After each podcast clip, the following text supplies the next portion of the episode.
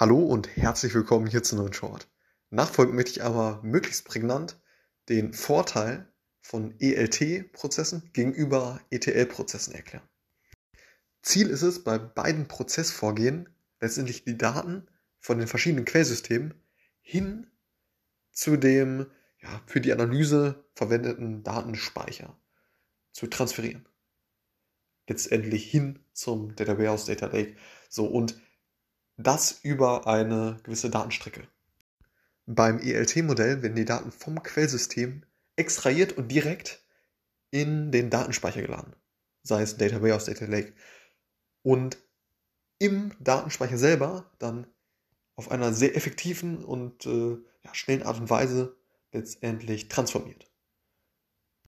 Wohingegen die Daten beim ETL-Prozess schon bevor sie letztendlich in den Datenspeicher geladen werden, transformiert werden was letztendlich nicht so effektiv ist und eine nicht so hohe Skalierbarkeit erlaubt. Und das Ganze wird erstmal so richtig interessant, wenn man Cloud-Umgebungen statt On-Premises-Systeme verwendet. Alles klar, bis zum nächsten Mal. Ciao.